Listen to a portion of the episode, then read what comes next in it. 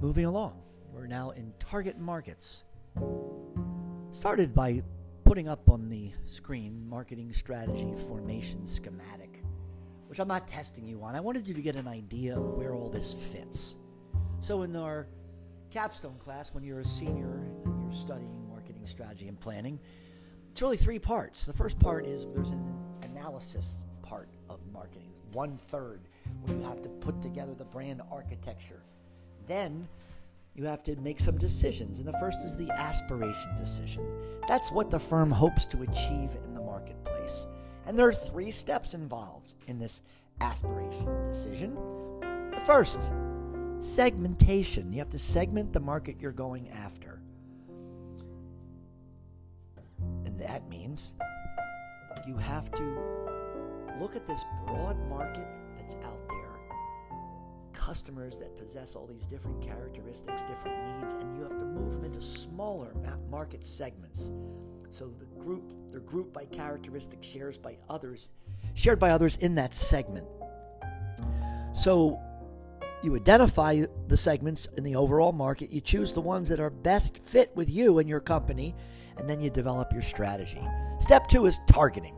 That's where you target the specific customer group or groups to address from the market you have segmented. Now, for most marketing organizations, the notion of marketing to all qualified customers doesn't make sense. It's not realistic. Number one, to reach customers requires resources, and those are finite and impossible. And then, secondly, basic customer needs might not be enough. Every customer has different needs, tastes, purchase situations, economic conditions.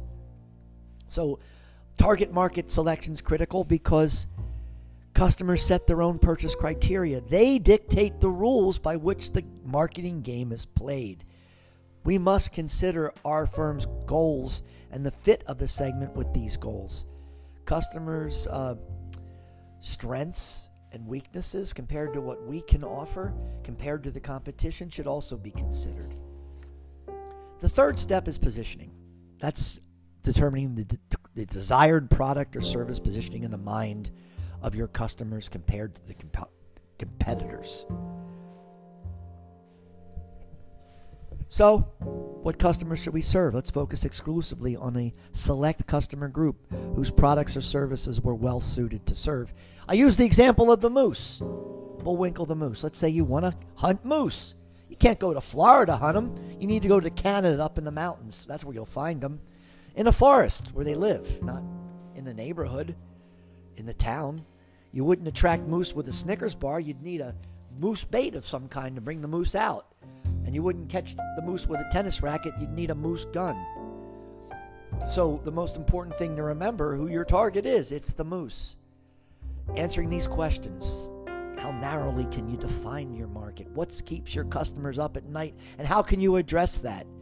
I think of uh, positioning statements, targeted statements like Coke Zero, created with young people in mind. They targeted that market, young people. IKEA, if you can pick up your purchase and assemble it at home, that's who they targeted their market to go after. Uh, the mining company in Finland, they're a gold and copper mine design and construction company for only the most challenging set of circumstances through a distinct uh, group of engineering skills. Marriott Courtyard, that's for business travelers. Bugs, Bugs Killer, they unconditionally guarantee pest elimination, not just control. So a hotel in New York needs that type of service so there's no bed bugs ever. A residence inn is for those people that are going to stay a long period of time. Uh, Zipcar, they allow uh, folks under the age of 25 to rent car to help eliminate transportation and parking in the city. And Ted Levitt, our, uh, the father of modern marketing said, if you're not thinking segments, you're not thinking.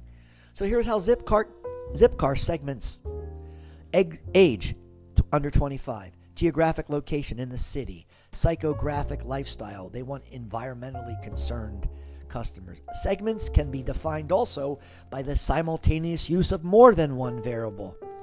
There's common variable segments, demographics, geographic, psycho lifestyle, benefits sought, usage, all those common segmentation variables. So let's look at some positioning statement samples. Zipcar.